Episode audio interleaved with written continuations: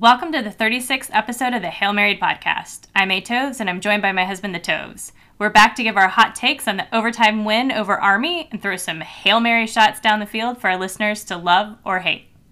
Let's get started. Another week, another thrilling overtime game. This time, UTSA walked away with victory, beating Army 41 to 38. The game did not start out the way the runners wanted. Penalties hampered the offense. Frank seemed out of rhythm on his long passes, and Sackett missed a 48 yard field goal. On Army's second drive, a 77 yard pass caught the defense off guard and put Army on the board first. Finally, in the second quarter, the offense came to life with Army and UTSA trading touchdowns and UTSA capitalizing on a muffed punt by Army that Caleb Cantrell recovered at the one yard line. Army hung on to a 21 14 lead at halftime. In the second half, Army scored on the first possession to build a 14 point lead, but the Roadrunners battled back with 21 unanswered part points to go up 35 to 28 in the fourth quarter. Army stormed back t- with a touchdown to equalize the game 35 35 with a minute left in the game. That was plenty of time for Frank to drive the offense down the field to set up what could have been a game winning touchdown, but sadly, it was not Sackett's night, and he missed a 41 yard attempt that sent the game into overtime for a second straight week. This time, the Roadrunners prevailed, holding Army to a field goal and giving the offense the opportunity to win a game on a seven yard pass to JT Clark. It wasn't pretty. It wasn't the game we expected from either team, but ultimately, it was the win the Roadrunners needed. What were your thoughts on the game? You know, I think we often overestimate or underestimate, sorry, the Army talent. Uh, you know, going into this game, I think overall, both of us were just, I think we were calm during it just because of the fact that we both felt like it was going to be a loss. Like we, you know, I'll go over some stats here from 2019 and 2020, which I know are, you know, not this current team, but it kind of gives you an idea of where we were at that time and where UTSA has gone to. Uh, but you know, this is why we play the games. I mean, you've got an Army team that sure surely isn't as athletic as UTSA. Yet they kept burning UTSA. Why? Because of the scheme, because of the way that they execute plays. And you know, that's a level that I think that UTSA is kind of getting to now, and I, and Mm-hmm. I think that that's what gets us all excited, right? I mean, we could be doing the same thing here with you know UT UTSA going to UT this weekend and saying, well, we're not as athletic, but we get hope because of the fact that when we execute, we look pretty damn good. So you know, it gives us hope against UT, and you know, I think that's the biggest thing when we're looking at this is I thought Army was really played a weird game Right. but it was also kind of based on the fact that UTSA was really sloppy. Like they just seemed to finally persevere and kind of manage the game at the end. Uh, yeah, you could say that they were the better team overall, but man, did you really feel that way for a while? I mean, that first half was exactly what we feared it would be kind of going into the game with that Houston hangover. You know, all week, Traylor was talking about Houston more than he was talking about Army. He seemed really down on himself. The team seemed to kind of have a better sort of, you know, look going into the Army game in terms of like their outlook. But Traylor, you just had to wonder if he was kind of holding the team back a little bit. And then the excuses about, you know, the travel came out. And so it just kind of seemed like, okay, this is why we have a slow start. You know, maybe it's all hangover, maybe it's a little bit of travel, but, you know, they just started out kind of the way you were afraid they were going to start out, which was slow, uh, sloppier even more than, than I thought they would be. And I didn't really expect Frank to be off, you know, the way he was because he's really been very precise in his passes. But yeah, we certainly didn't feel like the better team in the first half.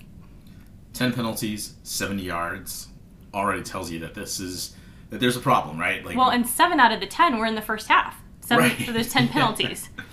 But we'll give them this. Even with that sloppy play, which, you know, essentially a lot of it was scheme driven on defense, where, you know, the defense kind of gave up some big plays because of the scheme, the way the Army runs it. Again, a gimmicky offense that nobody sees from week to week. But no turnovers for UTSA. Mhm. There was one interception, but A penalty I, mean, I would have Army. thrown- yeah, I was gonna say I would have thrown the interception because they were cheating and had twelve players out there. So you know, you got 12 players out there. It's much easier to cover more, you know, the space if you got an extra guy out there. So, um, you know, I'm kind of joking about that, but seriously, you know, there's certainly. I would have expected Frank, you know, especially in the way that you, you talked about, kind of, you know, overthrown a little bit, kind of off target, to have at least thrown an interception. But you know, kudos to him. You know, I think some of it was the fact that he was being pressured uh, and and had to release a little bit sooner than he had to, so he really couldn't put his plant foot down and drive the ball. Uh, and those other times where I think that you know he drove the ball and he really didn't have to. He had to, he even said it afterwards. Mm-hmm. Just needed to put some more air under it, and you know it was just a mix. And I, I think he essentially was really the the great model for the team because he was kind of off for like the first almost two and a half quarters we could say. I mean, going to the third quarter, we were still a little still kind of sloppy, and it just seemed like you know we had this turnaround. But let's talk real quick about Army, because I already said Army really wasn't Army. Uh, this is the most passing yards for Army since 2007. Right, which is just give, incredible. so let me give you some some quick uh, stats. 2019, 55 rushes for 340 yards, 6.2 average yards per rush. They threw twice for 18 yards. 30 minutes essentially of uh, time of possession, they scored 31 points on us. 2020, 60 rushes, 305 yards rushing, 5.1 average yard per rush. They completed one pass out of three. it's a 53 yard bomb, which I kind of referenced in our preview last week. 33 minutes of time of possession, they scored 28 points. 2022, 56 rushes, in line with what we've seen before, 181 yards rushing. 3.2 average yards per mm-hmm. rush. Here's an anomaly 13 for 18, 304 yards passing, uh, 32 minutes total time of possession, 38 points. Look, it's easy to say that, you know, Army was trying to do what it does. They were trying to essentially run that, continually run this um, run up the middle on UTSA. And I had talked about the fact that, you know, we had to shore up that middle of the line know, they had Jakobi Buchanan, who's a really a big dude, uh, at their essentially kind of fullback position. We uh, we listened to the Black Knight Nation uh, podcast. It was kind of interesting to see it from an opposing point of view because you know normally we don't get that chance to do so, but we were kind of driving back on Sunday uh, to Newark, so you know you had found the podcast. We got the opportunity to. Uh, you know, really kind of dive in deep into what Army thought. And it was really interesting because, and we'll reference a few things during this podcast from them, but um, I guess the main guy was really wondering why Army wasn't rushing on the edges. They were like, you know, it just seemed like there was, they just keep trying to pound, pound the middle, and, you know, UTSA kept stuffing them, kept stuffing them. Evidenced by, you know, the rushing stats that I just gave you. I give you the UTSA's linebacking crew. That's exactly to me why this didn't happen. Specifically, the outside linebackers Trey Moore, Jimmori Robinson, and the Taylor brothers. Their speed, their awareness, and their tackling was crucial to keeping, you know, many of these, you know, outside kind of option runs in check. And I felt like as we were watching it, I mean, it wasn't just the outside linebackers. I mean, the inside linebackers like Trevor Harmanson, Jamal Liggin, Avery Morris, Martavius French, as they came in, you know, our linebackers really showed the awareness you know, kind of keeping that keeping the uh, rushers in check and knowing exactly where they're going to. It was clear that they knew exactly what spot to be to, and they got there quickly, which is something we hadn't seen in the first two matchups. And I think that that really threw off Army. I mean, they they pretty much dared Army to just say beat us through the air. And so that's exactly what Army was doing. yeah, and they kept saying too in the podcast how athletic UTSA was and how they were surprised by how athletic UTSA was. Yeah, because clearly they, I don't know if they had done, they don't really do a preview of the, you know, the opponent. So it was clear that they had no idea anything about UTSA. And it was really interesting the fact that um, as they kept talking about how athletic, you know, I started this off by saying, you know, yeah, we were more athletic well, this is where the athletic kind of really played, I think, the biggest part. It really wasn't on the offensive end against, you know, on their defense. It was here on this defensive end containing that option.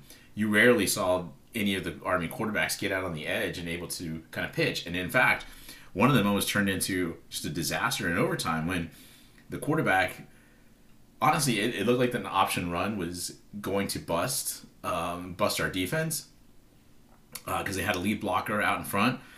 But for some reason, he pitched it like to the lead blocker, and right. so they fumbled right there in that play. They they were actually able to recover it, but you know, it was one of those moments where you're like, "Wow, is this going to turn right here? Like we, we may get the ball, and this is going to be great." But you just didn't see it so often because I think it's because of the outside linebackers. They played contain well. They were quick, and you know I just can't gush enough about how well our linebackers played in this game.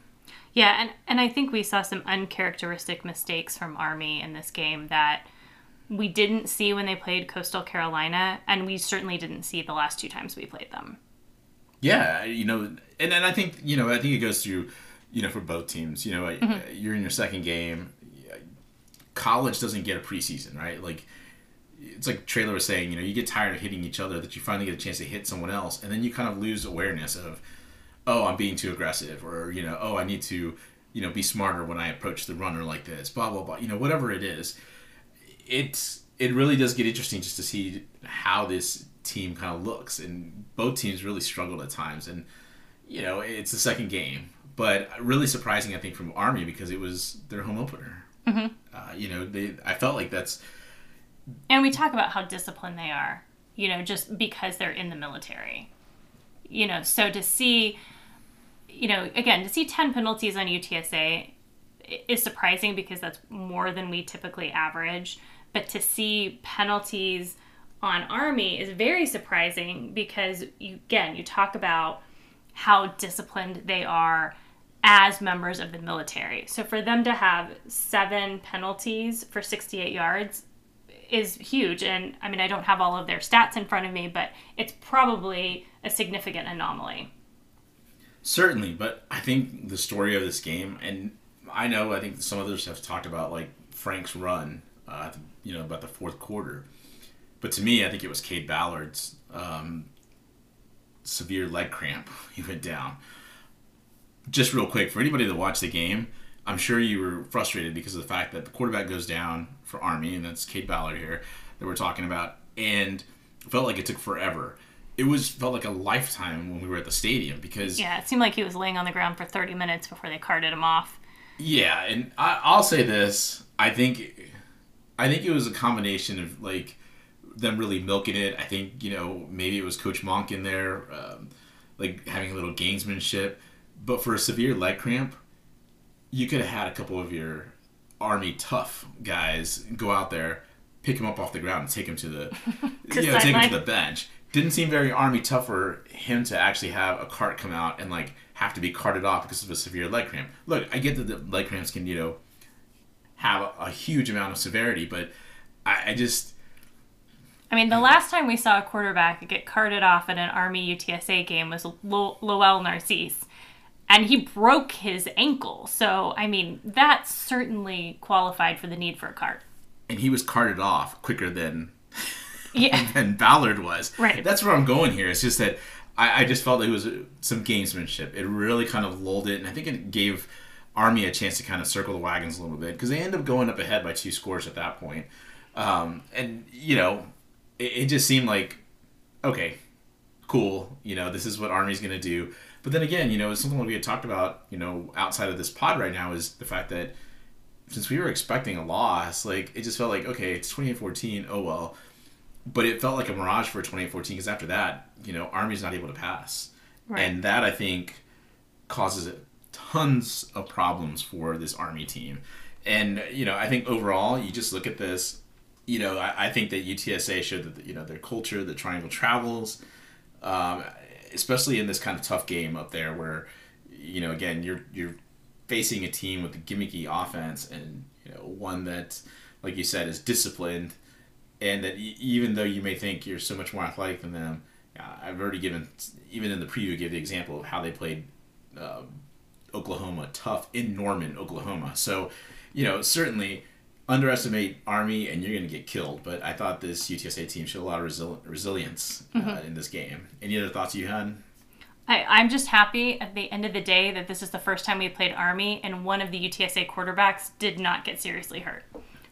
I mean, when Frank did go for that long run you were talking about and he kind of like hurdled the, the defender, I did have a moment where my heart stopped for a second because I thought, oh, oh, this is it. This is when Frank gets hurt. But he bounced back up, thank goodness, and you know, we we made it through without a QB injury. I'm gonna say that of the all the UTSA fans there in attendance at Michie Stadium, and I've been calling it Mitchie by the way, and I learned it's Mickey. um, I think we were like all the UTSA fans like cheered and were like really hyped up. So was the team. I think we were the only two that were like, "Uh oh, this is exactly when he goes down," because he I know. When I was like at, like- hyperventilating. I was like, oh my, get get back up, get back up.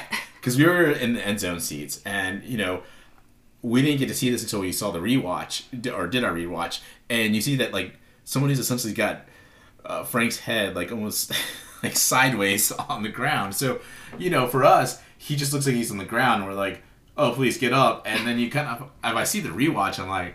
Oh my gosh, we, we were probably justified in our worry because uh, that that looked, man, that's certainly a, the season could be could be in jeopardy here Right. he's down. So, you know what? Let's go on and let's talk about a little bit about special teams. Uh, Jared Sackett, you Yeah. talked about it in your recap. Rough Tough day. Rough day. It, Sackett had the yips. I don't know. He his misses, I think, in, in- to me in person, were worse than it looked like on TV. On TV, it probably looked like it was closer, but you know, Watching it from the the end zone view is different than watching it on TV or maybe even from the side. I think you know as much as I did not appreciate sitting in the end zone. That was the first time I sat in the end zone, and yeah, not the best um, viewpoint. But um, when you you're looking at field goals, you can really tell how far Yeah. they're off. Yeah, and then certainly I, I took a video of his first missed field goal. Now I will say this: look, as much as we're going to give him a hard time, we talked about in our preview the fact that he hasn't really been a, a kicker for the last couple seasons. Um, he did miss two field goals that are 41 and 48. We're not talking about field goals that are like 20 to 35 yards. Like those, I would expect him to automatically make. You know, we called we used to call them automatic Sackett for the longest time. So, you know, I certainly I think as he gets he, while he's got the leg, certainly the accuracy I think suffers as you know you pile on some yardage there. So, uh, I'm gonna say that I think hopefully he can hopefully he can just recover from this. Yeah, he, he was definitely in his head for whatever reason. Yeah, because that second one was was definitely even worse than the first one. Though it did it did look like all of a sudden it was a gust of air Yeah. that like you know pushed that. But I, I think it's just the way he kicked it. I think he kicked it well in terms of striking it, but I think he just sliced it. And when he sliced it, you could tell because it just kind of went off to the side. And that's I don't think that he's I don't think he struck the ball in the right position. I think he just got enough of the ball so he can get enough distance, just not the way you want it for um, in terms of accuracy. We did. Uh, I do want to say though, Caleb Cantrell, holy cow! Yeah. Um, he's our long snapper on the punt team, and uh, what great hustle and fumble recovery there in the. Um, I think it was the second quarter, right, or was it first quarter? Um, no, second quarter because uh, we haven't scored in the first quarter yet. So, um, great hustle from him. I mean, it was just a, a fantastic play. You know, it was. I think they kind of delayed it a little bit because they thought maybe he had kind of fallen into the end zone and maybe he had scored. Um, but my, my long maned uh, deep snapper here did a great job. Yeah, absolutely. Watching it absolutely. the rewatch, I just see him shooting down the field after his snap, and like he he did a great job of making sure that that ball uh, that he just got a hold of that ball. To be honest with you. Yeah, absolutely. Um, other thing I want to say is on that punt though, Lucas Dean had a great punt on that. I felt like he hung it up well. Now I will say this, and maybe there is something to the fact that Jared had that uh, that field goal pushed a little bit, but it felt like it kind of floated a little weird in that area. That's about where it felt like the the field goal attempt later in the game kind of goes off to the side.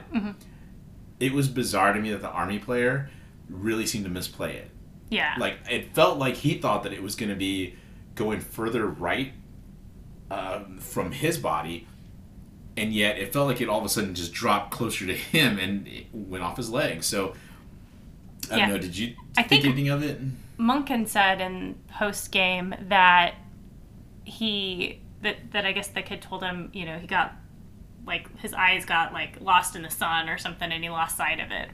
So I don't know.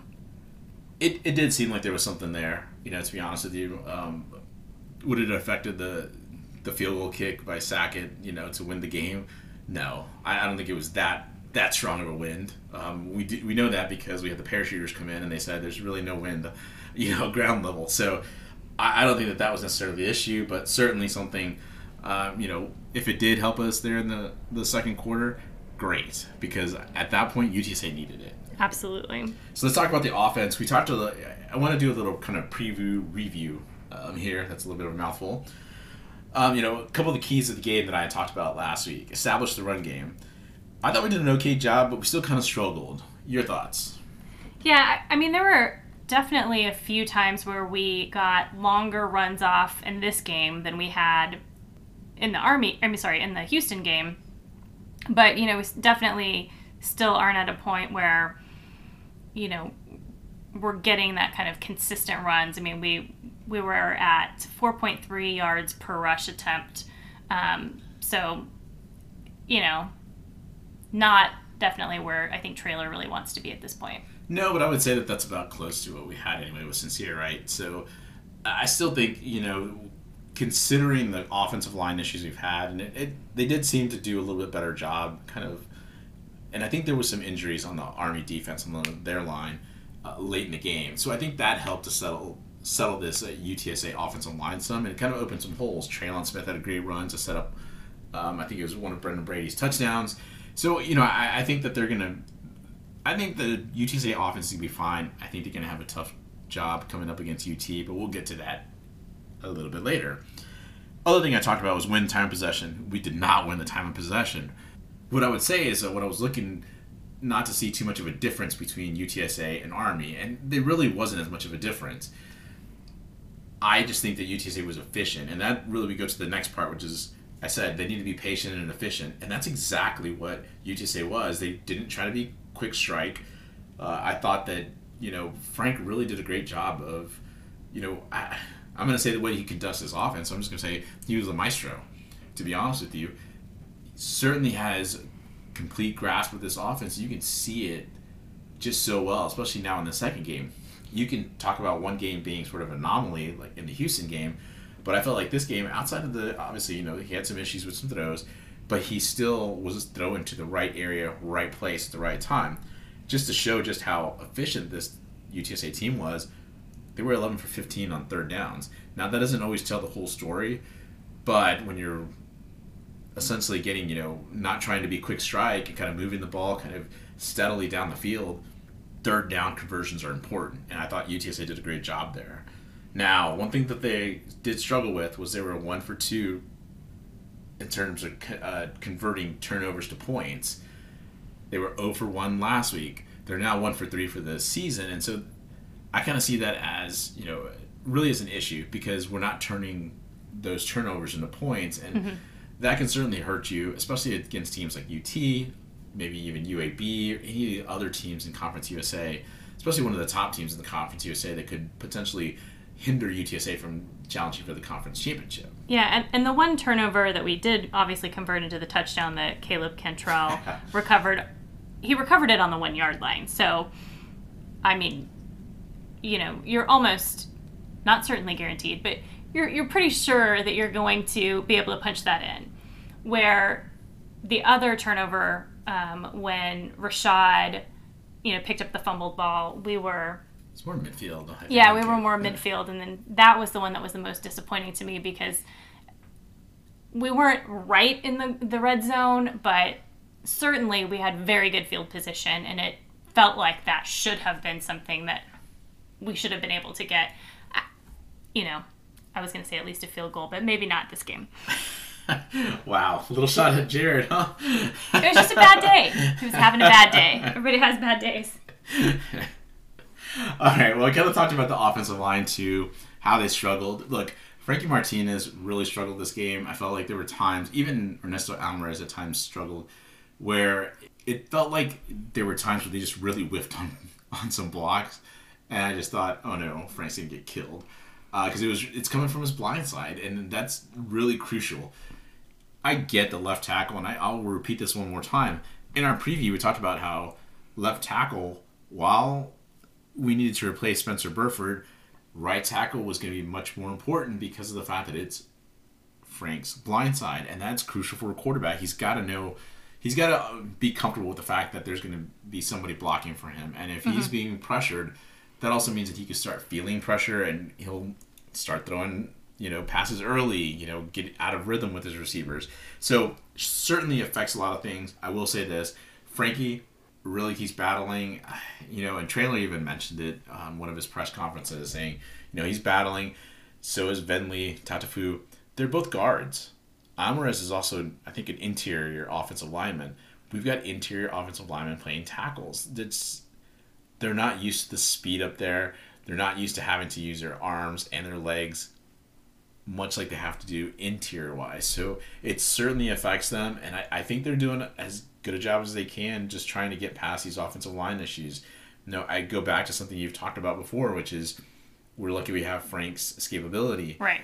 If we didn't, you know, we have a much more, um, I would say, a much more unathletic quarterback that doesn't have that escapability. This could have been much more trouble. Mm-hmm. Yeah, and it's been interesting to see kind of, you know, how they're trying to use you know the the tight ends, the running backs, you know, kind of trying to, to help them the O line as much as possible. But you know, given who we have playing, I think they're they're doing a great job. Yeah, I would agree. Now, I will say here's the last thing I, that we want to talk about in the offense. Let Frank cook. that last drive we had about a, I think it was about a minute, maybe a little bit, yeah, a little bit over a minute to go to go to get the winning winning field goal, winning touchdown, whatever you want to call it. I thought Traylor got way too conservative there. I thought let Frank cook. You saw what he did against Houston, which is a much better defense than what you had against uh, here against Army. You had you kept running your wide receivers on slants that were burning those that soft coverage from Army, you have nothing to lose, in my opinion. Here, you could certainly throw a pick six here, and all of a sudden, you know, this is this is a different story that we're talking about today. But if he's your senior quarterback, if you trust him with everything, why to me are you cuffing him right at that moment? Yeah, and not not to say that you don't trust in Jared. I mean, obviously he did in that moment, but you know that he's had a bad field goal. You've got Frank, who's in a rhythm. I mean, he marched down the field in 25 seconds the game before that. You've got a minute. That's like four times as much time. Like, why did we choose to run the ball and be conservative? You know, we're sitting in the stands, and of course, this one over here, Tove, says, Sweep the leg. Why are we going for a field goal? well, here's another thing because he's driving towards the cadets, and I I was just like just take their heart out and show it to them. Like I just wanted I wanted Frank to just essentially end the game there. Why try to even go into overtime? I'm done with overtime. I'm done with like I, I think we've seen enough overtime right for the I think for the rest of the season.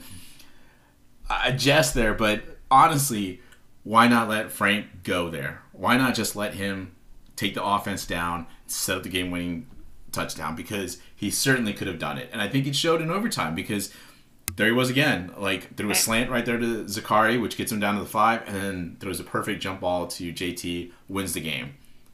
Why not let him cook? Because at the very end, we wouldn't have had the very exciting doink of the coin on.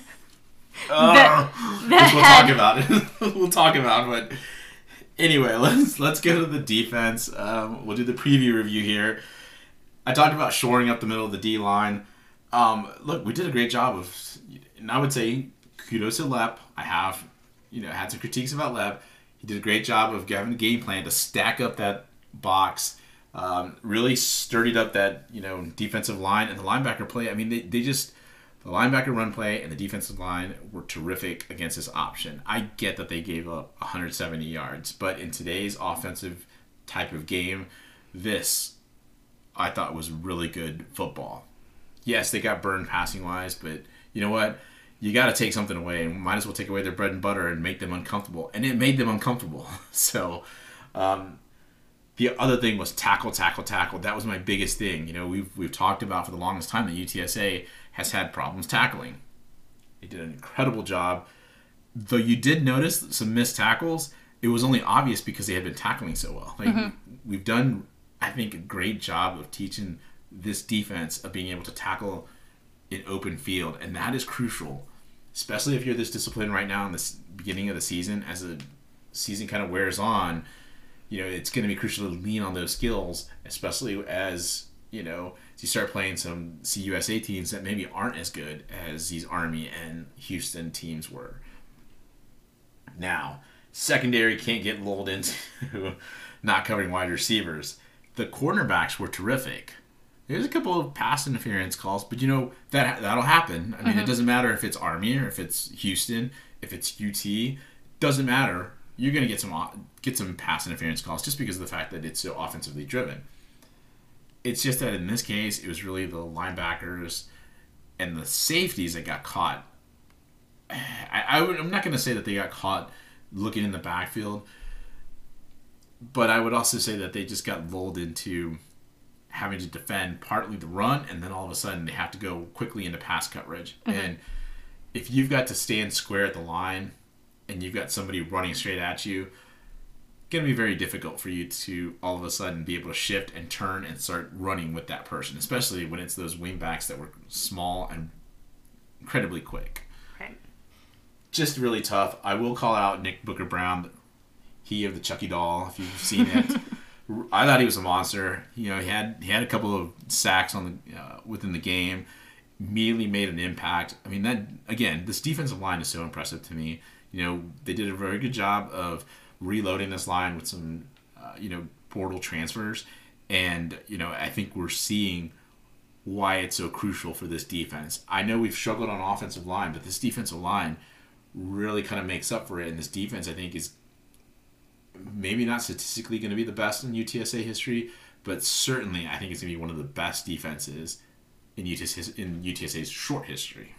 Yeah, and one of the wildest stories I think out of this trip was when Traylor said that had their flight left on time, Nick would not have been able to play. They got the waiver 30 minutes after their original um, time that they were supposed to take off. So because of the delay, they were able to get him to the airport and get him on the plane.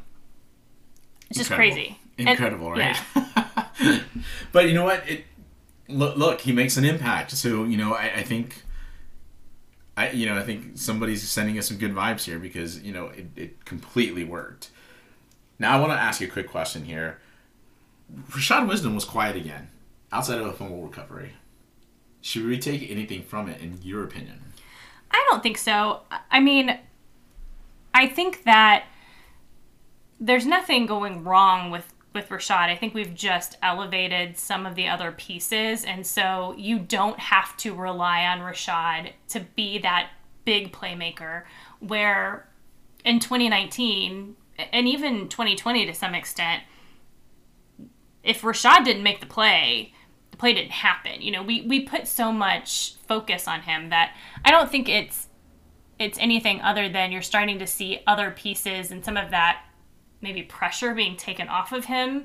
You know, so he's still playing well, but we're not seeing these like big plays from him because there's talent surrounding him as well. Yeah, I, I'm gonna agree with you. I think it's just, I think it's just kind of interesting to bring up as a point because you're so used to hearing Rashad Wisdom on the tackle, Rashad Wisdom, but maybe it's a good thing now because these linebackers truly are, I think, starting to become quite special defensive line is pretty special. So, you know, again to your point, I think Rashad is able to kind of actually play safety, right? Is something that really hasn't. I think he's had the luxury to do in the last couple seasons. So, okay, let's move on to coaching. Was there something that knew we wanted to kind of add to this and, and, and talk about? Because there were some kind of interesting things that came out. You know, we talked about Traylor kind of being in his feelings through ever since the Houston loss. Right. And r- me really wanted to go, hey, get over it. I really wanted just to hang a sign over, put it in this win- coaching window and be like, just get over it. Sign runner fans because I was over him talking about Houston. You move on to Army. You talked about the fact that you know you give the players just this amount of time. Another thing we noticed, and you brought it up as we were driving back again after the game was the fact that Traylor kind of his game management has been a little odd. Yeah, I mean, certainly in the Houston game, you know, he burned all of his timeouts, you know, at points that kind of seemed strange. And he, he certainly didn't seem as confident in that, that game in terms of when he had to use his timeouts. Um, and he was probably making up for, I don't know, mistakes from other, you know, um, other coaches. This game, he did a better job in terms of managing his timeouts, except for the 10th drive that Army had. So was the second, you know, to last, um, or it was the last drive that Army had in regulation. And there was sort of this weird call where the official said official timeout. UTSA is on defense. You see them start to walk off the field because he said official timeout and then immediately starts the clock again. And so why Traylor didn't take a timeout at that point because he had all of his timeouts was just bizarre. You know, and then you see our defense just very discombobulated. And that's right when, you know, they throw the ball.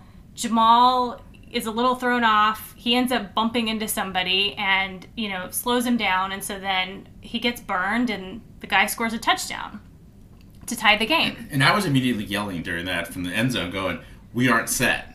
Yeah. And I was signaling timeout because you know, of course, you know, the, the refs are going to be like, "Oh, Toves is send, signaling a timeout. We might as well give UTSA a timeout." But you're right because they had to move the chains. They call an official timeout, and instead of letting both teams get set up, our defense was not was not set up, and I think they even had like we had to get a cornerback out to uh, the receiver on the opposite side, on the Army side of the field. He just got there. I can't remember if it was Fortune or Mayfield. Regardless, to your point, like you know, we're not set, so why put us in that position? But the Right. officials have been weird all game. Yeah, and, and you know, it was nice that on that last drive we had all three timeouts, you know, I think left at that point, but certainly I think if we would have burned a timeout there, we would have gotten set. Maybe Army wouldn't have been able to score that touchdown. You know, and maybe it would have been a different game because at that point UTSA is up 35 to 28. And we seemed like, you know, we had an opportunity to stop them on fourth down. We didn't. But, you know, that's when we had the pass interference. But we could have, I think, maybe held them. Or, you know, maybe had them only get a field goal instead of a touchdown and we could have driven Frank down the field. You know, I don't know. It could have turned out differently. Well, certainly, because I, I think what you're trying to get to is the fact that I think the defense was making Army be too methodical, and the time was starting to run down, and they came out trying to go into an option, which was which was weird. Like, why are you trying to run option? Like, UTSA is going to continue to stack the box, and you know, you got to the point where you're thinking, all right, what is Army up to here? Because they're not they're not even trying to march down the field. It took them it gave them so much effort and time to get just past um, midfield, and it was getting down to about a minute or so, mm-hmm. minute and a half or so in the game. So it was like UTSA defense could have made a stop there. Right. Okay, one other thing that we want to talk about in terms of coaching, and I think it kind of spans a couple of different things here, but we get a special teams miscue again, mm-hmm. this time in the first half, where we have to burn a timeout because we've only got 10 players on the field. Is Justin Burke the problem? Is it a communication issue?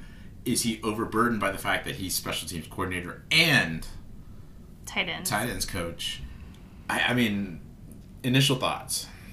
Yeah, I'm not 100% sure what the issue is, but I lean towards thinking, you know, perhaps having him be a position coach and special teams might just be too much right now. And, and I say that only because we've seen Jess Loepp struggle with the safeties, plus being the defensive coordinator. So maybe that's just asking too much from those guys. Maybe there's a different, you know, structure that they could look at. I mean, I know we're limited because we can only have so many coaches and, you know, salary restraints, whatever. But there's got to be something different that needs to be done there because it just seems like Burke needs to focus more on cleaning up whatever the issues are on the special team side. Like, can you bring Kurt Traylor back? Have give him, you know, he's the assistant O line coach, while Matt Mattox is O line plus, you know, Co-offensive coordinator. co-offensive coordinator. So can you move Kurt Traylor back to tight ends, you know, and, and give Burke the time that he needs to focus on special teams? I don't know. That's a fair question because I, you know, you just have Kurt Traylor. He's the only one that it's an assistant position coach. So why can't he put on a couple more? You know, some put something else on his back as well. I feel like what you brought up is a terrific point here in terms of really questioning this coaching staff because I, I don't know. I mean, it just feels like they've kind of tossed Traylor, Kurt Traylor to the side, and be, in doing so, I think it's hurting the rest of the coaching staff. At least two games in, that's what it feels like. There's just been so many miscues, so many communication issues. You can only blame it, I think, so much on injuries. I, I don't see that injuries is what is causing this problem. I think what it is is just communication issues, and it feels to me like you know these coordinators just need some more help. So, uh, you know, Traylor's never going to outright throw anybody on the bus, even though he wants to. He said it after the Houston game. He's like, "Oh, I'd say something, but you know, coaches' wives are listening. Blah blah. Who cares? Who cares what the coaches' wives are listening to? Just say." We're trying to handle some things. We're trying to work on some things We need to fix it. we need to fix this communication issue because it's going to affect us if we don't get this solved now. So, I don't know. To me, I think Kurt Traylor. Look, I'm not trying to. We're not trying to pick on him at all, but certainly looks like he could definitely take on some more responsibilities here. Are you trying to say that maybe he's being retaliated against for uh, following Texas Tech Twitter during the whole "is Traylor staying, is Traylor leaving" thing? Look, I'm not saying that, that Scott Frost was, you know, fired this weekend at Nebraska, and that now Traylor is potentially a coaching candidate, so he may have started following Nebraska football. I'm not saying that he did follow it, but I wouldn't be surprised if you look over at Kurt and Kurt's Twitter account, he's following Nebraska. Like, come on. He's gone um, red all of a sudden. Yeah. but anyway, final thoughts on the game. I think you know overall this, like I said it in the beginning, it wasn't pretty, but this was the win that we needed going into next week. Well put. Normally we say at this point, what did we learn from the game? But given that we were up there in person this time, what did we learn from our trip to New York? Well, we did some a little bit of wine tasting um, that we were looking for, as since we stayed in West Point, actually Highland Falls. Found out that uh, Texas wine is much better than New York wine. Yeah, I'm not sure what New York wine was trying to prove, but it felt like they were trying to sweeten some cough syrup and cu- pass it off as fill in the blank. Yeah, I mean, you know, if you talk to people from California, they will tell you how awful Texas wine is, but I can find something drinkable at any winery that we go to. New York, not so much. I can validate that, everyone, because we, we went to Brotherhood, the oldest, or the America's oldest winery, and we did a wine tasting, and Atos was not having any of them. Now, on Sunday, we did cider tasting. Whole different story. Much better. Much better. Yeah, the Hudson Valley can do cider, they just don't do wine. So, in saying that, we were going to some cideries, I guess you can say, and as we're driving back, we're really going through. Waze took us through rural New York. And when I talk rural New York, we're talking rural. Yeah, middle of nowhere. What I having problems getting this out because it's going to be hilarious when I say this, but there was literally, and I should have taken a picture of this, and I'm really hating the fact that I didn't, but it was a self-serve ground beef station that we passed. It, it literally was a shed on the side of the road with a sign that said self serve ground beef station. What is that? I mean, somebody from the Hudson Valley needs to help me understand what that is. I mean, I used to travel to Albany and like that surrounding area every month and drive around little small towns in you know upstate New York. I've never seen a self-serve ground beef station that sounds like something you would see in Texas, frankly, right? That's what I was gonna say, but it was essentially, it, he was. It was even funnier here is that it was like a a double um, mini fridge, and it was like there was a, a sign that I clearly saw that was like, "Help yourself." I'm like, is this packaged? Is it literally just meat right in there? You just kind of scoop it, like Like a, like a library where you drop off the books and then you can go pick up and I, yeah, I don't. But this mini fridge was on top of a bunch of hay. There was a bunch of hay in this little shed, which made it even more bizarre. Not to mention the fact that it was raining. I think I'm not had we tou- stopped, but Not I touching Yeah. any ground beef from random refrigerator on the side of the road. It's so weird. if we want to know where COVID twenty two starts, I think it's going to be this rural ground beef station. uh, anyway, Yeah, kind of going back to to the army game itself. You know, one of the interesting things was I was surprised by how many fans were at the game that were in no way affiliated with the army. And you know, you talk about like t-shirt fans of like, you know, UTSA or UT. They were t-shirt army fans. You know, they didn't know anything about UTSA I'm not even sure if they really knew a lot about Army itself. Right. It, and, you know, and, and it's odd because, again, if you are truly an Army fan, even if you're not affiliated with the military, you should know that this is the third time that we've played Army in the last four years. But they just seemed absolutely like oblivious to that. You know, we had people asking us, where is you, you know, where does UTSA from?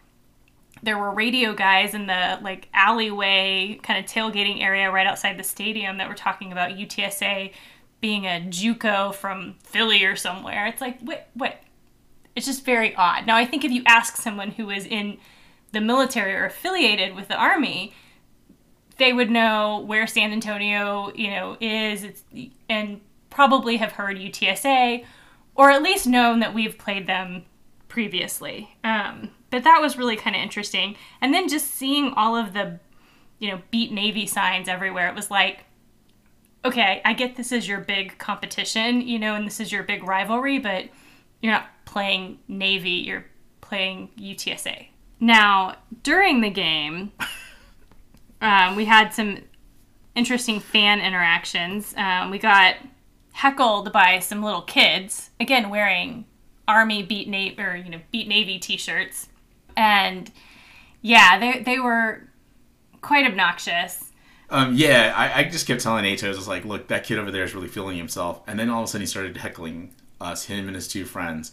And, you know, I, I thought it was interesting that, you know, once they came over and started heckling us, felt like the tide turned in the game too. Right. I would have said this in the recap. It wouldn't have made as much sense. But now, you know, I think that's really where it started. Um, and, and so, you know, we did get that afterwards. We went to um, Thayer Hotel. We were in the bar area, just having a couple drinks before we went back to our hotel room, and there were other fans in there, Army fans. One was one couple was kind of weird in particular because they asked again who our son was on the team. Yeah, they just seemed very like I, I don't know, just very surprised that we would be willing to travel all the way to West Point to watch a football game, just as a, a fan. Yet they were also from New Jersey, which is obviously not too far away, but they were from New Jersey and they traveled and they didn't have a kid on the team. So I was like, you should essentially be, um, More understanding of especially yeah. of us, right? Like I didn't understand why you walked just went Like- up there for the heck of the game. So I was like, why, why wouldn't we travel? because they're willing to drive, you know, an hour to go to the game. They're not willing to fly three hours to go to the game. But That's fair, but still, I mean, you're, you're it's not even you have no connection to the team. So yeah, so Anyway. apparently I'm looking to adopt someone on the team. Let's go. Last thing we'll say is that it was really interesting, and I'm sure we actually heard it in the rewatch. UTSA fans were loud. Um, we were split. There was a group of us in the end zone. There was a group that was right behind the bench. You know, I, clearly they didn't want us together because we were quite loud. And the podcast we listened to said it was unbelievable to them that UTSA fans were so loud. So Traylor mentioned it in his um, media roundup as well. You know, so obviously Traylor could hear it too. Yeah, what was great about this though is that you know last week we talked about artificial dome noise. It's not artificial dome noise. It's just regular UTSA fan noise. Yeah. It travels too, along with the triangle. All right, let's move on to the players of the game. All right, well, I've kind of already kind of mentioned them, but I'm going with the whole linebacker crew on defense. You know, I, I feel like between the inside linebackers and the outside linebackers, this was a crucial game for them. If they stayed disciplined and tackled, we were going to be in a good spot. Look, they got torched a few times in terms of, you know, the passing game, but overall, they played such a really crucial game in terms of stopping that Army run. It got us a win, so who cares, right? Statistics are statistics, but like I said, I think this group is going to be special. Maybe not the most statistic, best statistical UTSA defense, in, you know, in the short history, but certainly one of the best that I've seen take the field. On offense, Frank is still a guy. I mean, I just I don't know where this UTSA team is without Frank and the level that he's playing at. He is putting up some really gaudy numbers. They're I mean, essentially video game numbers that you would put up if you put it to the, the lowest setting and said, "All right, I've created this quarterback. I'm going to have him run all over the field and just pass all over the field." That's what Frank's doing. Uh, if he keeps up this pace, it's going to be hard not to start hearing those Heisman Heisman discussions, even Davy O'Brien, you know, quarterback awards. Uh, there's going to be some things that are going to be talked about in terms of Frank. So, you know, I, I know that uh, I know I've been critical in the past, but let me tell you, you know, he's playing at such a high level that uh, let's just hope it continues. And then for me, I've got to throw in an honorable mention. Again, we talked about this earlier, but Caleb Cantrell recovering the muff punt. You got to give him some kudos. Long slap, long snapper rarely gets kudos, right? Exactly. Well, well, well. Look who is up next, but Big Brother, University of Texas Longhorns.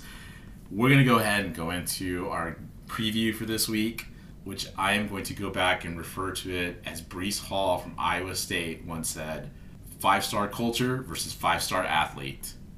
I think that is my favorite quote from Breece Hall and just epitomizes what UTSA will be facing this week. Yeah, I mean, look, UT is clearly going to be the more athletic team, the stronger team, the bigger team. They are Big Brother, right? They've got every resource that UTSA doesn't have. I get they just played Bama and they almost beat Bama, and everybody's so excited on the UT side. But anybody can get up for Bama. We've seen it. They're they're the big dogs in, in college football. They go somewhere or they host someone, that team gets up to play them. Hell, UTSA would get up to play Bama. I don't think we'd see as much difference between UTSA getting up for Bama or UTSA getting up for Army or, you know, UT because of the culture, right? But UT doesn't have that type of culture, and I think that that's really why I'm bringing this up. Is it's a five star culture here at UTSA. They've got five star athletes, and are they going to be able to get up to playing UTSA after this Bama game? If it's Thoughts? anything like it's been in the past with UT, no. This is a team that has lost to Kansas and a not very good Kansas last year. Because again, I don't know that they have the culture that will sustain them. Now, that doesn't mean necessarily that UTSA is going to waltz in and win, but it gives us an advantage because UT, again, just played Alabama, feels like they should have won, and now they're facing a laundry list of injuries to their players. Do they have the culture that will support the third string quarterback coming in and playing at its best? And that's the question for Sark. I mean, Sark has had to answer a lot of these questions, and to me, UT has not had a culture ever since Mack Brown, and even that culture kind of whittled away at the very end, and that's what got him fired essentially. But to me, I, I just think that obviously that's not the one and only thing that's going to stop this or make this you know a game. I, I but it is a huge question mark coming out of Austin. Is can they get can they have or utilize their culture to beat UTSA. So let's get into the offense for UT. We actually don't know who's going to play quarterback, which is the weirdest thing. Normally, I could say, "Oh, at quarterback, here's who's going to be playing." Um, you know, even before the injuries, Quinn Ewers I thought was okay. I, I don't, I don't really see him as a great leader of a team. I could be wrong. I've been wrong before in a lot of other things, but Hudson Card would be the guy that I think would be up next. But again, he got hobbled. I still think Hudson Card plays, but in case he doesn't, we're talking about Charles Wright or Roschon Johnson in the Wildcat. They have again, they have other you know quarterbacks they could potentially use, but and I think you know Traylor kind of mentioned it too. I think it was on Orange Bloods where he said, you know, I feel for for Sark because I was in that my first season at UTSA and went through four quarterbacks in the first month of the season. Here he is, essentially two games in, and he's down quite a bit. Certainly, I look. I'm not going to say that the quarterback position isn't important. We know what happens when you don't have a good quarterback, especially at UTSA. However, with all of the weapons that UT has, and really, I think how good of a coach I still think that Sark is. It's not, I think, as you said before, it's not going to be just a slam dunk. Yeah. So, I think the other, I think, crucial um, players here, obviously Bijan Robinson, running back, who's also hobbled, but I still think still plays. You know, even even if he doesn't, you know, there's they've got some other backups that you know are, are obviously pretty talented, wide receiver wise, and this is what kind of concerns me. Even though we've had a good secondary play, especially from the cornerbacks, you're talking about Jordan Whittington and Xavier Worthy, who are just explosive and just dangerous wide receivers. I don't know that UTSA can afford to go one on one with these guys. So if they start playing a little bit more zone, if they have to shade over to help, you know, coverage help, what does that look like? We saw some of the issues that they had against Memphis adjusting to that speed. Do they have some of those issues this season against UT? It's going to be a question, right? On defense, man, that, that front seven is killer. You've got, I hope I say his name right here, but Keondre Coburn, he's a monster defensive tackle. He's going to give Maka everything he's got to handle. He's going to give the guards, Kevin Davis and Terrell Haynes, who I believe are probably going to be the starters, everything that they can handle. It's it's going to be a tall task for them. Not to mention Barryn Sorrell, who's their defensive end. He's going to go after our offensive tackles, which we've talked about already. Some of the struggles we had in terms of offensive tackles. Uh, so certainly something that, and even Traylor has talked about, something that they're probably salivating up in Austin. One last guy to mention, and not to say that there aren't any other great players on that defense, but DeMarvion Overshown is a stud at linebacker. Um, certainly can fly all over the field, and certainly going to be a guy I think that's probably going to be, I'm going to say, potentially shadowing Frank in a way, but certainly going to be in the mix. We're probably going to hear his name quite a bit on Saturday night. So, keys to victory. Look, not much is going to change here, but first thing is be patient and efficient.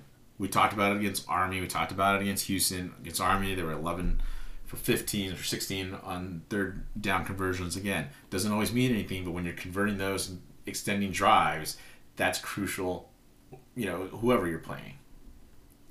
Second key, let Frank cook. Traylor, let Frank cook there's really nothing to lose here against UT. So, you know, to me, it's like just let him grip it and rip it. I mean, you don't have to go up there and try to, you know, I think get fancy unless you think you're auditioning for the UT job after Sark gets fired. But, you know, to be honest with you, just just let Frank cook and let him conduct this offense, and I think we'll be fine. You know, you can expect expect, excuse me, a ton of different things, but you know, I think the more that you try to overthink things, um, the more that you're going to get this UTSA team thinking more than they are, just out there playing free. I think they just need to play free. Hence, let Frank cook. Um, on defense, um, can UT offensive line hold up against a sturdy UTSA defensive line uh, and linebacking crew? They held up against Bama, but again, they got up for that game. They've had issues on that offensive line, and that's been something that's been kind of I would say UTSA fans were kind of salivating over, you know, over the summer.